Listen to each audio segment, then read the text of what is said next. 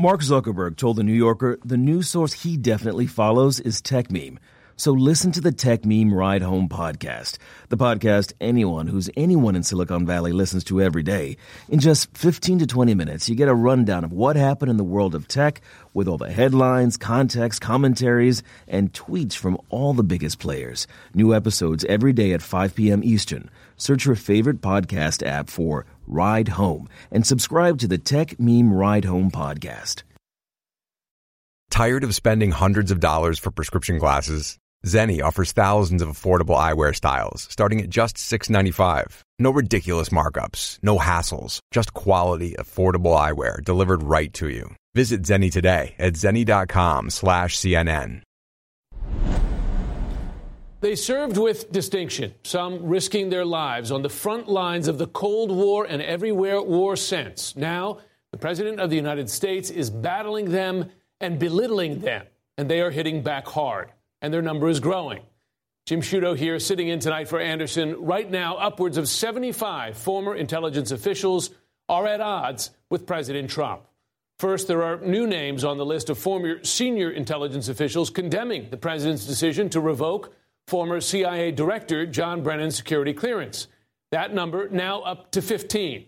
That is, 15 former directors and deputy directors of the CIA and directors of national intelligence dating back to the Reagan administration, all signing on to a statement that reads in part, quote, the president's action regarding John Brennan and the threats of similar action against other former officials have nothing to do with who should and should not hold security clearances and everything to do with an attempt to stifle free speech. Decisions on security clearances should be based on national security concerns and not political views. Again, these are household names General David Petraeus, Judge William Webster, Leon Panetta, James Clapper, people who have served in Republican and Democratic administrations or both. And late today, 60 other former CIA officials weighed in as well with a statement of their own. That's 60. One of them, Phil Mudd, is going to join us shortly. In any case, the president appears undeterred. In fact, he appears eager to go after after another name on what critics are now calling his own enemies list, a currently serving Justice Department official named Bruce Ohr. Say it. I think Bruce Ohr is a disgrace. I suspect I'll be taking it away very quickly. Never heard of Bruce Ohr? It's probably because he's a pretty small player in what the president would call a large conspiracy against him. Mr. Ohr communicated with the author of a Russian dossier, Christopher Steele, this after Mr. Trump's victory. But there is no evidence that Mr. Ohr did anything wrong in speaking with Mr. Steele. None. Mr. Ohr was Associate Deputy Attorney General, after all, so a dossier like the one that Mr. Steele had compiled would certainly be of interest to, interest to him. But whatever you think of the DOJ or the Central Intelligence Agency, either now or through years past, you ought to know that what President Trump is doing is simply without precedent. With very rare exceptions, chief executives do not even get involved in who does or does not have a security clearance. They just don't. But this president has, and every time he talks about it, he underscores his motivation for doing it. You'll remember that the White House has yet to say that John Brennan in any way mishandled classified information, and it's hard not to notice that the other former officials now under review all have connections, real or in the president's mind, to the overall Russia probe. And he admitted yesterday that this was, for him, about Russia and punishing perceived critics. And he repeated that himself today. Look, I say it, I say it again. That whole situation is a rigged witch hunt. It's a totally rigged deal. They should be looking at the other side. They should be looking at all the people that got fired by them. All of the people that got fired, they should be looking at Bruce Ohr and his wife Nellie for dealing with, by the way, indirectly Russians. They should be looking at Steele. They should be looking at all these FBI guys who got fired and demoted. Uh, it's a really weird, it's, it's not us. It is a rigged witch hunt. I've said it for a long time. That is the President of the United States, in his own words, for the second time in two days, revealing the motivation behind taking away people's security clearances. His words and his deeds. And as you've seen, it is moving people who would otherwise, by and large, avoid controversy to step forward in public, including, as you know, retired Admiral William McRaven, who oversaw the takedown of Osama bin Laden and many other special operations against Al Qaeda and the Taliban in wartime. I just want to reread a portion of his statement from yesterday because it probably moved a lot of others today to get involved in public. He wrote, quote, through your actions, to the president, he said, You have embarrassed us in the eyes of our children, humiliated us on the world stage, and worst of all, divided us as a nation. Here's how the president responded. I don't know McRaven. I know that I've gotten tremendous uh, response from having done that because uh, security clearances are very important to me. Very, very important. And I've had a tremendous response for having done that. Joining us now is one of the 15 top former intelligence officials who weighed in last night and again today. David Cohen served as the deputy director of the CIA from 2015 through last year. He's also a former assistant treasury secretary for terrorist fi- financing. Mr. Cohen, thanks very much for taking the time. Good to be here. Uh, first, I want to ask you why did you personally think it was important to sign this letter in public? Well, Jim, I think it was time to stand up and be counted um, and to join with other former directors and deputy directors and to say clearly that what the president is doing departs from precedent and departs from precedent in a dangerous way. The, the whole process of security clearances, of who gets them and how they get revoked, has forever been a apolitical process. Politics hasn't factored into it. When the president now inserts politics and his own personal you know, fears about the Russia investigation into this process, it undermines our security. And I think it's important that those of us who have had the privilege of serving at the in leadership levels in the intelligence community uh, call him to account. There's a story that just broke tonight in, in the Washington Post. Uh, it says that the White House has already drafted documents revoking the security clearances uh, of several other current and former officials who you'll remember when Sarah Sanders first announced Brennan's revocation on Wednesday, she listed a long list of others, which includes James Comey, Jim, Jim Clapper, uh, and others. Uh, and according to the Washington Post, that Trump wants to sign most, if not all, all of them. And just one more detail the Post reporting uh, that the plan is to release these statements, revoking those security clearances, at times uh, when there are unfavorable news cycles to distract. What's your reaction to that story? Yeah. Well, what we know is that the the statement uh, about John Brennan's uh, security clearance being revoked was actually dated July 26th, and it was issued just a few days ago. So clearly, they had that in their back pocket. I don't know if they saved it for what they thought was an opportune time to distract from other from other stores. They have the Omarosa news. Yeah, perhaps. Um, but but regardless, the the the decision to revoke these security clearances has nothing to do with any of the people on that list that Sarah Sanders uh, read out mishandling classified information, doing anything that is in the you know the standards for why someone should or should not have a security clearance. It is a blatantly, nakedly political act, and one that has you know departs from from you know our nation's history. It's, the president has uh, characterized, uh, well, certainly John Brennan, and I'm, I can imagine he'll do the same for others as he revoked them, as, as partisans yeah. who are biased against him.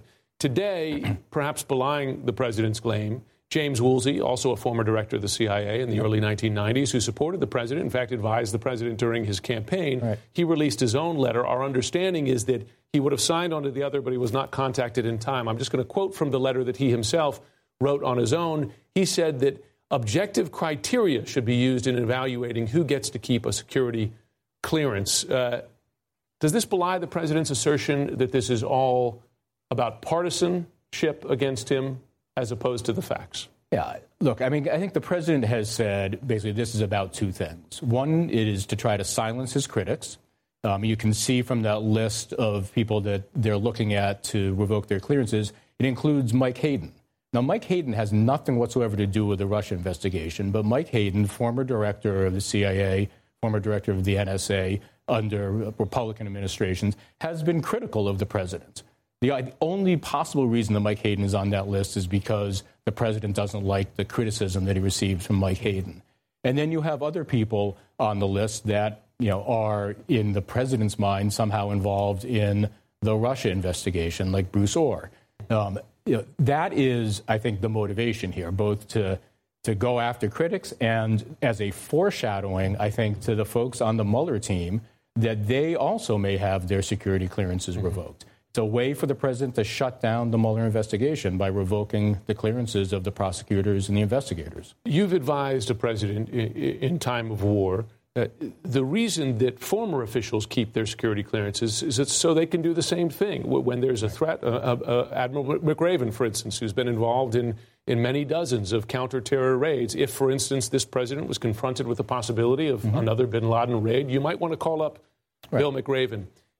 Is it a risk to U.S. national security? Is it damaging to U.S. national security to, in effect, exile these mm-hmm. people with these expertise? Look, there's a reason that, the, that the tradition grew up that former directors and former deputy directors and, and former military officials like Admiral McRaven retain their clearance. That's because the people who are currently holding those offices like to be able to rely on people with experience, with expertise, with some historical perspective and to call on them for their guidance. That's a good thing. That's a good thing for our country. It's a good thing for our national security. If that is no longer available, uh, it's, uh, it would be detrimental, for sure. David Cohen, thanks very much for taking the time. Yeah. As we mentioned at the top, last night's statement from the 12, then the 13, and now the 15 intelligence chiefs and deputies was followed late today by a statement from 60 other former intelligence professionals. I just want to highlight a few of those names and their accomplishments so you could get a better sense of the caliber and the sacrifice and the service of these men and women. Let's start with Greg Vogel. He's the former CIA Deputy Director for Operations. He was in charge of covert ops, and he's credited with saving the life of the Afghan President Hamid Karzai during a friendly fire strike in Afghanistan just after 9 11. Remember that. There is Letitia Long. She's the former Director of the National Geospatial Intelligence Agency. She's the first woman to head a U.S. intelligence agency. There is the highly decorated Jeremy Bash, and there is also CNN counterterrorism analyst Phil Mudd, long history in counterterrorism, who joins us now, along with CNN political commentator Paris Dennard. Phil, since you are one of those who signed your name to that list, uh, the second letter coming from former intelligence officials today, Tell me why you and your colleagues went public today challenging, protesting the president's actions. I don't understand, Jim, why we keep talking about security clearances. This is not about security clearances. My peers on that letter spent our lives. I joined in 85 fighting countries, the North Koreans, looking at other adversaries or potential adversaries, the Chinese, the Russians. These countries, one of the common characteristics they have is people who want to speak out because they have views that don't correspond with the views of government are either sidelined or, in some cases, if you look at Vladimir Putin, murdered. This is not about security clearances. This is about the president trying to intimidate people to say, you're a dog and I'll muzzle you. We spent our career saying that we're fighting for the right of 330 million Americans to speak, and the president said no.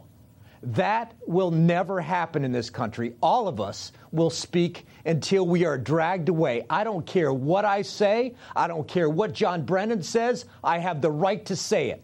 I don't care whether the president likes it or not. If it's Bush, if it's Obama, if it's Trump, I have the right to say it. That's the reason we wrote that letter. Paris, let me ask you, longtime Trump supporter, who should the American people trust? Who should the American people listen to on this issue? 75 men and women like that who have served and continue to serve their country, who have served both Republican and Democratic presidents, I, I might add, mm-hmm.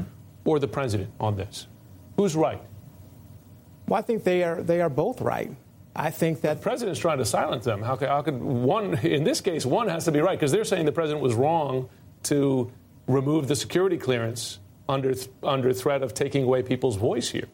Um, what we have seen since uh, John Brennan's uh, security clearance has been revoked is that nobody's voice has been silenced. Mr. Cohen came on your program, said whatever he wanted to. Uh, uh others have come, come on uh, and said exactly what they want to. They continue to be uh, contributors on cable news. They continue to tweet as, as they wish. Phil Mudd came on this program tonight and said he won't be silenced. So the idea that somehow revoking their, their uh, security clearance is going to silence them is not true. So They're why, still talking. What's, why is the president doing it? To, to what end? I think what we have to look at is the idea of norms and, and laws and privileges and rights. And these are all getting confused uh, under this administration with people thinking that because something was a norm means that it's, it's law. That's not the case. A lot of these people that have these security clearances, and this is the secret in, in, in the swampy Washington, D.C., they have them and they keep them because it's profitable for them after they leave government. Because if you have a security clearance, especially high level security clearances, your contracts and your consulting gigs pay you a lot more money because of the access that you have. Mm. I hope the president continues to do this, and I hope he adds Omarosa to the list because if she has a clearance, she too, because of her actions, uh, should have it revoked. Well, I, I, don't know if I'd put Omarosa in the same category of the 75 people who signed those letters, but Phil Mudd, I, I imagine you want to react. Profitable, Paris. When I am requested to sit on an advisory board, let me ask you one question. How much do you think I'm paid to do that at the request of the U.S. government? Give me one answer, and you got 10 seconds. How much? I'll give. I'll ask you a question. How much are you paid for your consulting Answer the and question. contracting gigs? For, for being a for I have no contracts with the U.S. government that pay money. I'm not talking zero. And this is the thing. When I'm, not talking when I'm about asked what the federal to offer government advice Phil. to the U.S. government, Phil, I let's get be paid honest. zero. Phil, let's be That's honest. It. I'm not talking about your role with the federal government. I'm talking oh, about oh, the who contracts are you talking and about? gigs that you, you talking get about from General being a Hayden? consultant and a contractor. The consulting firms that they form and that you all get is because you get more money when having a consultant for, for having the security clearance. That Stop is incorrect. like that doesn't happen. I have That's zero consulting relationships with the U.S. government. Zero. I'm not talking, Phil, that's a good talking point. I'm not talking about relationship with the government. I'm talking about in the private sector. When you have a security clearance I have and you zero keep it, relationships with the private sector that involve my security clearance. Zero. I get Well- zero dollars from consulting companies that deal with the U.S. government. Are we clear? Well, I will be clear in saying that everybody in Washington, D.C. knows if you don't want to be honest about it, that's on you. But if you have a security clearance and you keep it, you We're get done, more Jim. money to We're have done. it. Get out. Phil, It's not your show, so I'm 25 staying right here. and this is Don't be so defensive about Get this. out. Don't be so defensive about this. Folks- Your voice is still here. You can still do whatever you Folks, want. let's- let's but the a beat. politicalization of the intelligence community under this administration, with the people coming on here every day tweeting and talking about this administration, you all have made it about politics, let's, let's not take, the president. Let's take a beat here for a second. And, and Phil, I appreciate your patience because, because I know it's getting it's getting personal here. Paris, I do want a point of fact here. all right. And Phil It's makes all a point, which is a point, which is a point of fact. When a Phil Mudd, who serves on an advisory board for counterterror threats, goes and participates in conversations Mm-hmm. at the agency about those threats, he's not getting paid for that. And that's I'm when talking Bill about. McRaven is consulted on counterterror operations because he led dozens of missions, deadly missions, Absolutely. where soldiers risk their lives. He's not paid for that. And we- you are what you seem to be doing here. No. is saying that because people have jobs outside of government, after they leave government, that therefore you're saying that is justification to take away their clearances when when government and agencies rely on them for their counsel. Is that what you're No, what arguing? I, no, what I'm arguing, Jim, is that, and I appreciate every one of those persons' service, and I know how important everyone in the intelligence community, serving currently and the past, are in the role that they play for this country. But what I'm talking about is the private sector. Let's not act like all these men and women sit at home all day and just consult with the federal government and don't earn a living. Everybody knows, Jim, that a part of keeping your clearance means you get more money for having the clearance. When you consult and when you have contract, contracts with, with other companies and when you set up your own firms, this is what happens. Phil, he's, he's making an argument there, and, and you've made your point on, on what, you, what you do for government. Uh, what's your response to, to, to Paris's argument here? Well, we got 24 hours. I got a simple suggestion. Go to the original 15 signatories of the letter yesterday and ask how, how much income by a percentage they make from their security clearances. Mine, zero. Thanks a lot. Here's a question I, I want to I want to put to you, Paris, because because it gets to the larger issue mm-hmm. here. This is a question of national security, is it not? You keep security clearances when you leave the profession because you may be called on to give advice based on your experience when the U.S. faces a national security threat, as, as Phil does when he's called in, when, for instance, uh, there's a new threat to bringing bombs on airplanes, right? They call Phil in to say, How can we use your experience to prevent bombs from going on airplanes? As an American, would you feel safer if that counsel was not available to the President of the United States? What I would hope, Jim, is that there's a mechanism so that if called upon and if needed, the, uh, the individuals that served prior could come back and do it on a temporary basis. That's exactly what this is. Do it on now, a, to be clear, because there, there's a misunderstanding. I don't know if you know, just for the sake of our viewers, to have a clearance doesn't mean that David Cohen uh, can walk into the CIA any day and call up classified files. It means that if he's called upon, he is already cleared to go in that building and view classified information. So the system you're talking about is exactly the system that's in place, which is exactly the system that the president here is removing by removing their security clearances. Does well, that change your view? Well, Jim, let's be honest. He's not. Re- he's not eliminating the entire system. What well, he's, he's doing it for a bunch of prominent people. What he's doing is for those people who have been overtly political, or for those people whom the president believes have done things that have been political as it relates to the Russia investigation and didn't do a good job in that early on, or being sitting here calling the president tre- saying he's committed treason or calling him treasonous by utilizing that, that inter- the intelligence information that they have, saying that they're qualifying their position and calling the president treasonous because of the access that they have. The president is saying, you people on this list should not have that security clearance. Why do we think that these people are the only ones that can provide this intelligence? This oh, is a large you, you, intelligence you, community these, out there. These are the direct. These are the directors and deputy directors from the last 25 years. Uh, I, I, they're pretty well qualified. There's if a lot, you look in the last 25 and years. there's a lot more people that were just under them that are equally as qualified and that can provide that same level of intelligence. Phil Mudd, I'm going to give you a quick final word. May I say one more thing? Michael Flynn, the former director of the Defense Intelligence Agency, got on the campaign trail and asked that a political opponent be locked up, what a third world dictatorship get, does. If the question, if the litmus test is whether someone in intelligence gets involved in politics, why did the president ask him to be national security advisor instead of suggesting that his security clearance be removed? I want to hear the answer to that. And on that point, we, we researched this today, and CNN re- reported earlier today Michael Flynn's security clearance has been suspended but not revoked. It remains suspended since he pled guilty, pleaded guilty rather, to, to lying to federal investigators. Phil Mudd, Paris Dennard, thanks very much for the conversation. It's a difficult one, but we appreciate you joining us. Thanks. Next, where are congressional Republicans in all this? We're joined by one of their former colleagues, a one-time Trump supporter, longtime conservative, who's not gonna, now has a very different view. And later, what another day of deliberation means in the Paul Manafort trial as well as President Trump's unprecedented, some say unpresidential decision to weigh in on it, even as the unsequestered jurors are making their decision.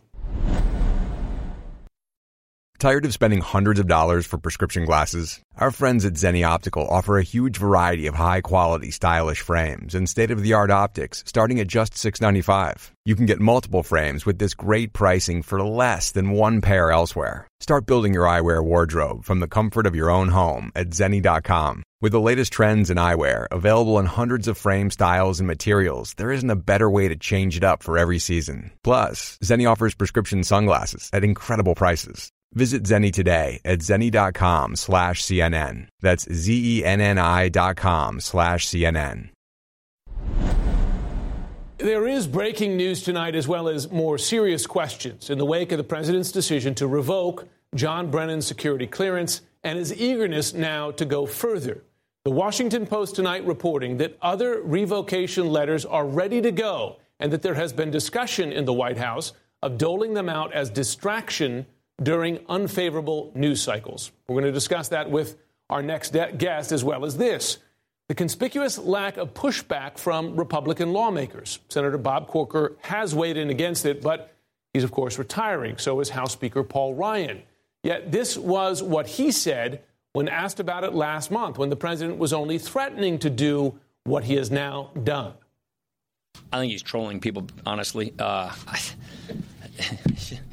Uh, this is something that's in the purview of the executive branch. I think some of these people have already lost their clearances. Uh, some people keep their clearances. That's something that the executive branch deals with. It's not really in our purview. Well, he laughed it off then. Now it's a reality. Essentially, he's saying that it's no business of his. And the question now is what kind of message is that sending to the executive branch? My next guest has thoughts on all that. He's former Republican Congressman Joe Walsh. He's nothing if not a staunch conservative, and he once was a fan of the president. Just recently, though, he tweeted the following quote, I wanted a distributive force, and I understood that disruption would be messy, but I did not want, and I cannot accept, a dishonest bully who purposely lies to the American people every single day and who regularly places his own interests above the country's interests. Joe Walsh, he joins us now. Mr. Walsh, thanks very much for taking the time. We appreciate it. Good to be with you, Jim. I want to ask you what made you write that tweet? What, what, what, led you? You, of course, been a supporter of the Trump in the past. Less than a year ago, you tweeted quite controversially, just to remind our viewers, that if Trump loses, I'm grabbing my musket. Uh, I know that more recently you have had criticism from the president, but this criticism particularly pointed. Why? Jim, it's gotten to the point where I don't believe a single word that comes out of this president's mouth. I think that combined with the fact, and, and, it's been a fascinating discussion that you've had the last half hour, this is one more example where this president has placed his own personal political interest above the security interest of the country. These revoking these security clearances have absolutely, as you said, nothing to do with the national security. It's all about Trump and Trump's politics. And, and the whole Russia investigation, Jim, to begin with. Russia attacked us. I mean, this bizarro world that we're living in. We were attacked mm-hmm. in 2016, and this president still doesn't believe that, acknowledge it, or do anything to defend us. The, the, the, president said this morning that he has received, quote, a, a tremendous response for suspending Brendan's, uh, Brendan, rather, security clearance. As we've been talking about, you have those 75 former CIA directors, senior officials, et cetera, who, who rebuked the president's action. You're in touch with, with many supporters of the president, many uh, Uh, many Republicans. Do you sense them sticking to him on this issue, or like yourself, do, do you find folks quietly perhaps saying this, this is too far? Look, I, I, realized, Jim, a while ago that I don't believe a word that comes out of his mouth. So when he said what he said this morning, I don't pay attention to it. I'm finding that more and more Republicans out there feel that same way. And, and, I'll be really direct. Most of my former Republican colleagues in the House, privately, they say exactly what I say publicly. They're just afraid to say it publicly. They know that this president, they've got to watch him like a 10 year old child so that the country will be secure. They're afraid to say that publicly, Jim, because, again, they want to get reelected, and he's still got most of the base. Is that a breach of their responsibility, though, if yes. they believe it's yes. genuinely dangerous? Yes. Jim, it's, uh, it, look, it's terribly disappointing. Uh, they, they, they hated when he called Omarosa a dog privately. They won't say that publicly. They don't like the way he's revoked John Brennan's uh, security clearances. They don't think it's appropriate. They know it's endangering national security, but they won't say that publicly. They can't stand the way he goes after Robert Mueller. Um, look, uh, when I was in Congress, I swore to defend and uphold this Constitution. They have as well it's it's a real shame that they won't speak out publicly. Hmm. Isn't the definition of courage speaking out, standing up when it's difficult? Amen. Amen. Yeah. And I think what's going to happen, Jim, is you're going to see more folks out in the country uh, angry with what this president's doing, and then you'll probably see politicians do what politicians do. They'll follow that. Hmm. Congressman Walsh, thank you for, for, for speaking straight to us. Thanks, Jim. You have a good night. Coming up, President Trump weighs in again on his former campaign chairman, Paul Manafort. This, as jury deliberations in the trial are underway. And later, details on a horrible murder case in Colorado where a father is suspected in killing his own two children and his own pregnant wife. Remember, to create an ad like this one, visit purewinning.com slash CNN. In normal times, no president would even dare comment on an ongoing criminal trial. And in normal times, a president would definitely not weigh in on an ongoing criminal trial involving his own former campaign chairman who was accused of 18 felonies. And he would definitely, definitely not open the door to pardoning said former campaign chairman. Friends, these are not normal times. I don't talk about that now. I don't talk about that. I, I think the whole Manafort trial is very sad when you look at what's going on there. I think it's a very sad day for our country. He worked for me for a very short period of time, but you know what? He happens to be a very good person. And I think it's very sad what they've done to Paul Manafort. After court was recessed, reporters approached one of Manafort's defense attorneys who, not surprisingly, was thrilled with the president's comments. Mr. Downing, what was your reaction to the president today? We're very happy to hear from the president and that he's supporting Mr. Manafort. I'll bet. Keep in mind the jury is not sequestered in the Manafort case and could certainly get wind of the president's remarks. Sarah Murray joins me now. Could the president's comments put the jury, well, poison the jury on this decision? Well, as you pointed out, the jury obviously is not sequestered. These are normal human beings who are going to go home over the weekend. And if they turn on the television, if they pick up a newspaper, they will see the president's comments saying this is very sad. I mean, that said, the jury got very explicit instructions from the judge about what they are supposed to consider when they are weighing this decision, what they're supposed to take into account. And on that list of factors is not how does the president feel, you know, about the way this, this trial should turn out. And we know the president has always felt this this was a witch hunt. We've seen him talk publicly about the Manafort case before. Uh, but it is a question, you know, what happens to jurors if they go over home over the weekend, see this, and, and could it sway their decision one way or another? And it was, was, it the judge's decision not to sequester them? Well, there has been no move to sequester mm-hmm. them. I mean, you know, you could have done that at the beginning. Uh, there clearly wasn't an effort to do that. And obviously, the judge didn't have any concern about sending them home over the weekend. Amazing in these times. Now, I'm not going to ask you to read tea leaves here. Everybody's trying to read tea leaves, but, but are there any indications based on the questions they've been asking the judge or the time that they've taken so far in deliberations as to which way they're leaning? Well, they go back on Monday for their third day of deliberations. Obviously, you know, if you were the prosecutors in this case, you would love for it to be a slam dunk. You would love the jury to come back and say, you know, we're going to give you everything you want. We found him guilty on all counts. That's a perfect world. We don't live in a perfect world. Manafort's defense attorney did say that he felt like it was to his client's benefit that the jury was taking so long to deliberate. But you know, as you know, Jim, there are a number of different charges Manafort is facing. These are complicated. It's a financial case. It seems like the jury is doing their due diligence, and I don't know that we can really read the tea leaves one way or another if they decide to take a couple days to pore over what was essentially two weeks of financial information yeah. thrown their way. I, I, was in the courtroom. I, I, know you have been as well. I mean, it's, it's complicated stuff for a layman. Sarah Murray, thanks very much.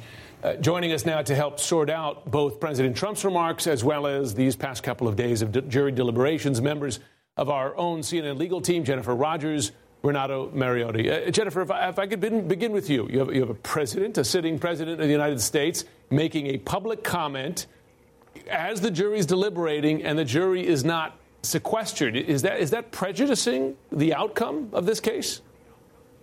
It could be. I think that's one of the reasons the president made the comment. I mean, it's an absolutely outrageous thing to do. He's putting his thumb on the scale here. You know, who knows whether any of the jurors will see this, but there's a great danger that they will. So it's highly inappropriate. And I think it's also just a continuation of the president's attack on the criminal justice system and on the Department of Justice. It absolutely should never happen.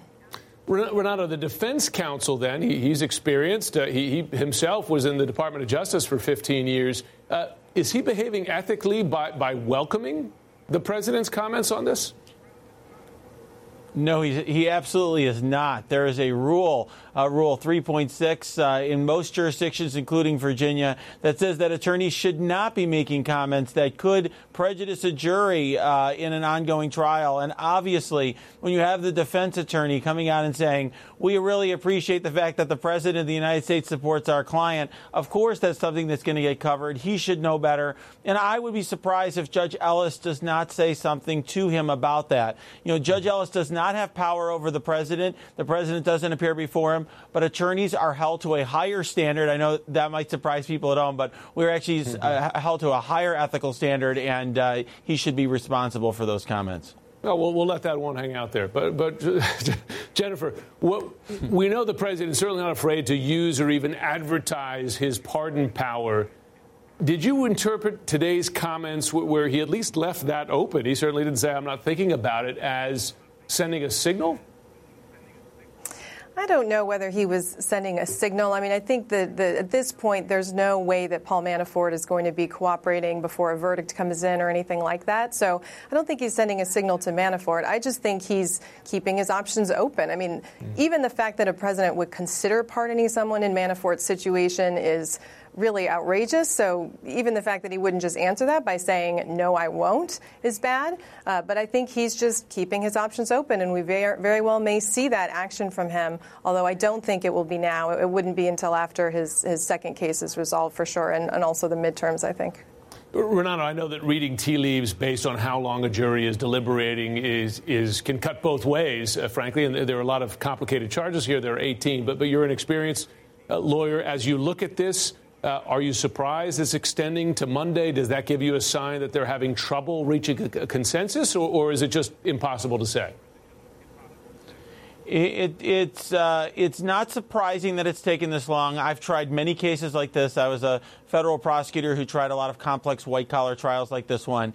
Uh, typically, the rule of thumb we had is that for every day of trial testimony, it takes about an hour of deliberation. So they're not really far over that at this point. But if you're a prosecutor, you want the jury to come back quickly. That's going to be a prosecution verdict. Uh, and this was a case with very, very strong evidence. Uh, that said, as you point out, the jury's being careful. Uh, it's a bad sign for prosecutors that the jury asked a question about reasonable doubt. That usually means, not always, but that often means that there is a one or two holdouts uh, that the rest of the jurors are trying to convince. And in my experience, a lot of times that results in a compromise verdict where you have guilty on some counts and not guilty on others, which is a loss for the defendant because as, as long as he's guilty on one count, he's a felon and the judge can consider everything he did, even the things he's acquitted on at sentencing. Interesting, interesting. Jennifer Rogers, Renato Mariotti, thanks very much.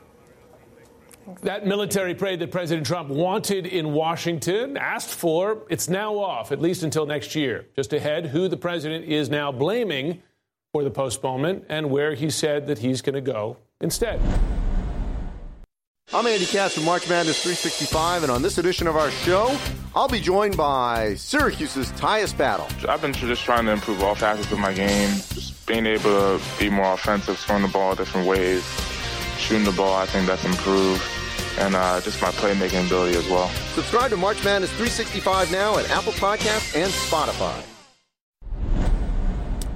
It is no secret that President Trump likes pomp and circumstance. So much so that, in fact, according to the Washington Post, when he was a guest at a Bastille Day parade in Paris a year ago, he told Pentagon brass that he wanted the same thing at home.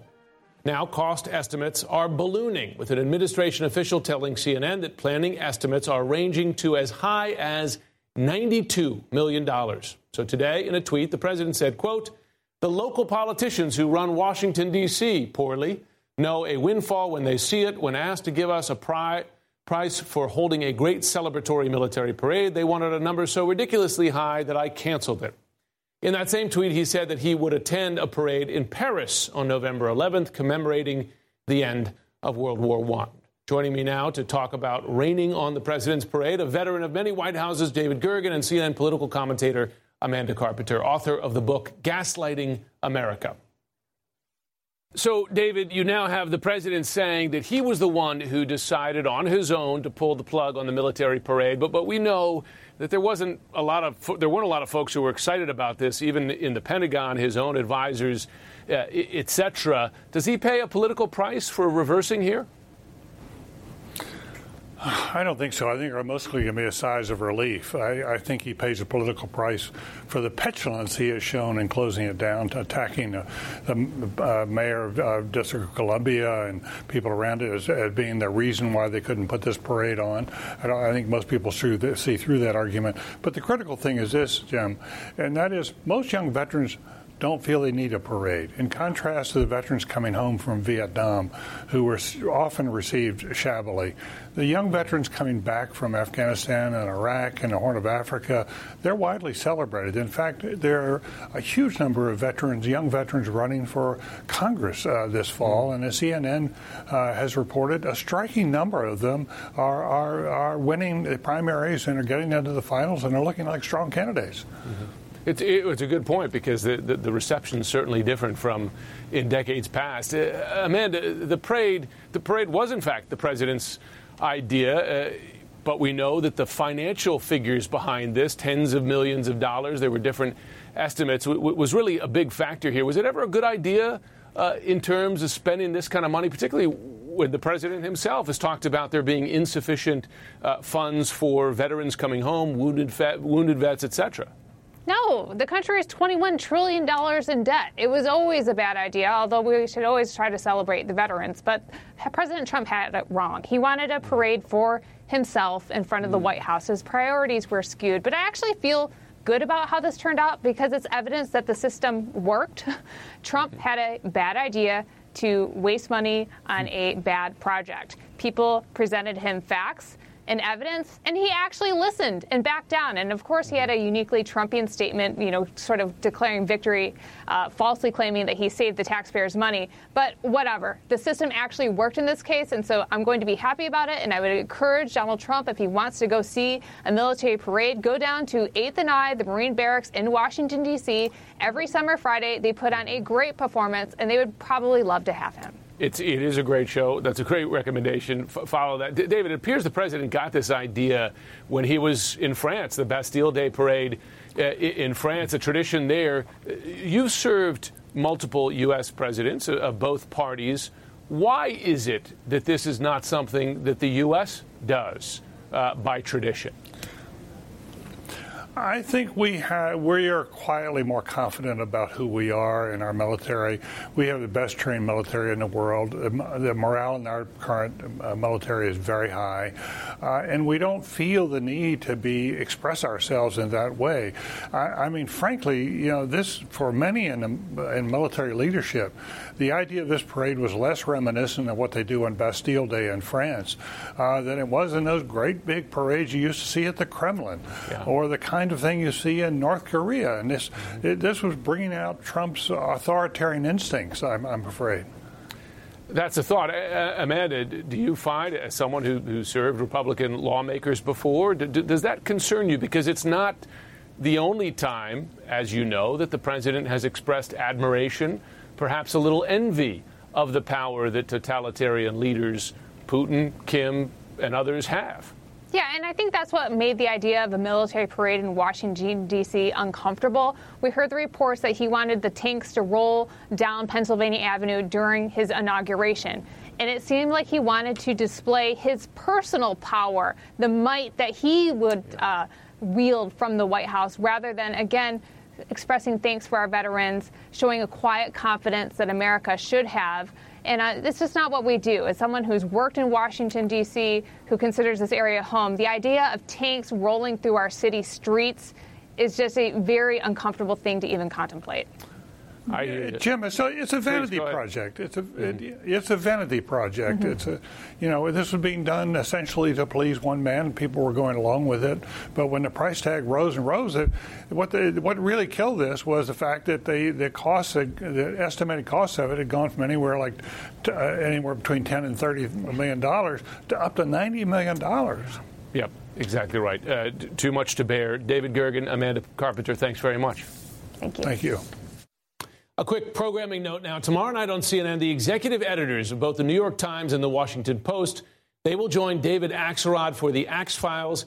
As you might expect, the topic is the president and the press. Here's a preview. Now, you know, we have a lot of fake news back there, these fakers. The enemy of the people, I call them. I'm deeply concerned, and not only concerned, by the way, about um, what happens inside the United States at, at some of the volatile Trump rallies. I, I think that the president has sent a message to despots abroad that you can disrespect the press. We've had presidents attack the press. We've never had pres- a president go on foreign soil and attack the press. So both of us have to manage newsrooms with people who operate in the third world. Both of us manage newsrooms with people who cover, you know, governments that don't like the press. It's I can't tell you how concerning it is that this president has essentially told to, told those governments, you can beat up the press, you can call them enemies of the people. How can my correspondent in Cairo, who covers a government that's often antagonistic to the press, how can he make the case for the First Amendment and the power of the press and for covering that government independently when we have a president of the United States who says the things he says about the press? Don't miss this conversation. It's tomorrow on the Axe Files at 7 o'clock Eastern Time, right here on CNN. Next, some big breaking news in the Russia investigation involving the man whose drunken boasting apparently kicked it all off and the prison time the prosecutors now say they want for him. Hey, it's Howard Beck, and I've got former NBA champion and current Yes analyst Richard Jefferson on Bleacher Report's The Full 48. For me, winning the championship just validated, you know, me from a standpoint of like, all I ever wanted to do was win. All I ever wanted to do was win on a high high level. And so to get that, then it just made everything feel like it was worth it. The Full 48 is now available on Spotify. And of course, you can always listen and subscribe on the Bleacher Report app, Apple Podcasts, or wherever you listen to podcasts. Well, Fridays sure are busy around here. We've just gotten some more breaking news. The government's sentencing memorandum in the case of George Papadopoulos. He's the Trump campaign aide who pleaded guilty to lying to the FBI about his contact with Russians. He was expected to cooperate with authorities. Tonight's sentencing memo speaks to that and much more. CNN Sarah Murray, she's got the document. She's been reading through it. So, so what is Robert Mueller recommending?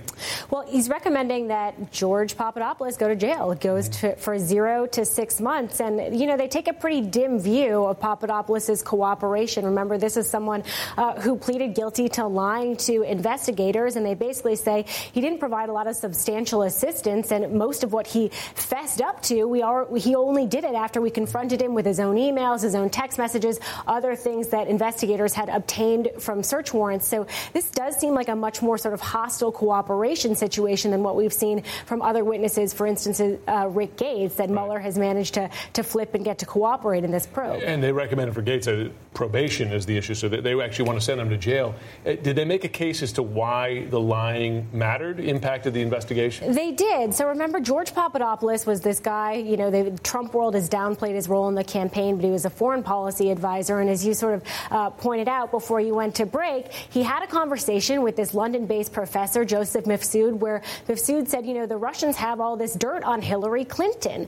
Uh, so when investigators were asking him about this in January of 2017, Papadopoulos agreed to participate in this voluntary interview.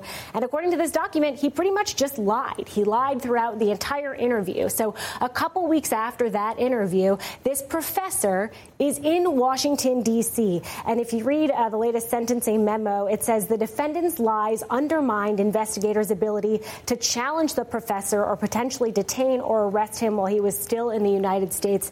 The government understands the professor left the U.S. in February 2017, has not been back since. So they're saying this is someone we wanted to talk to about how he knew the Russians had this dirt floating around on Hillary Clinton. And because George Papadopoulos lied in this interview, we were not able to do that. We had this opportunity to detain, question, arrest this right. guy, and we missed it, and it's Papadopoulos. So, we should re- remind people because the president has often said the whole investigation started with this dodgy dossier, et cetera, when the facts are, in fact, uh, that it was it was Papadopoulos bragging to an Australian diplomat about the Russians having dirt on Hillary Clinton that first started the investigation, and that was before the dossier showed up on their doorstep. Right, that's right. He sort of kicked off this investigation, and that's kind of the irony of him being downplayed uh, as a low level staffer, is how the president has put it on Twitter, and people saying he really had no role, because in many ways he set off this investigation. And the fact that he then went on and lied to investigators about his contact with the professor, he lied to investigators about his contact with other Russian officials who were trying to set up meetings between uh, Russian government officials and campaign campaign staffers. I mean, that's what got this guy in hot water. But if you read this document, it's pretty clear from the government's view they do not feel like he was particularly cooperative until they confronted him with evidence. And it seems like they do want to send a signal that, you know, this is what happens if you lie to investigators. This is what happens if you try to impede an investigation. And, you know, he was telling these lies as he was seeking a position in the Trump administration. So a pretty ballsy move from this no guy. question. And, and, he's not the only one to be charged with lying. Of course, Michael Flynn as well. Yep. Sarah Murray, thanks very much. Uh, a quick reminder don't miss Anderson's daily interactive newscast, that on Facebook, where you get to pick some of the stories that he covers. It's called Full Circle, and you can see it weeknights at 625 Eastern Time at facebook.com slash Anderson Cooper Full Circle. That's the news today. I'm going to hand it over now to my good friend and colleague Chris Cuomo on Cuomo Prime Time. Are you ready to learn how to build a better consulting or professional services company? Then download the Liston.io show for the best sales and marketing advice so you can deliver your services to the people who need you the most. On the show, I'll be interviewing the smartest people in the industry to share what they know about building a better consulting business. I'll also give you episodes where I tell you specifically how to sell your services with confidence and how to transform into an influential leader in your industry. Your happy clients probably want to help you. It's too hard for them right now. You're asking them to do too much of the selling that you should be doing. Yeah, it's going to move, it's going to change, it's going to disrupt you at some point in time. Your most loyal clients are your most profitable. Ready to learn how other people are building the consulting company you've always wanted? Download the Liston.io show spelled L I S T O N dot I O wherever you get your podcasts. Before you go, we wanted to let you know that we just launched the ability for anyone to advertise on CNN podcasts. You're just a few clicks away from reaching millions of people in a way that you never have before. Advertise for a business, event, or kick off an awareness campaign for your brand. Start today at purewinning.com slash CNN. Integrating podcasts into your marketing mix has never been easier. Go to purewinning.com slash CNN to get started.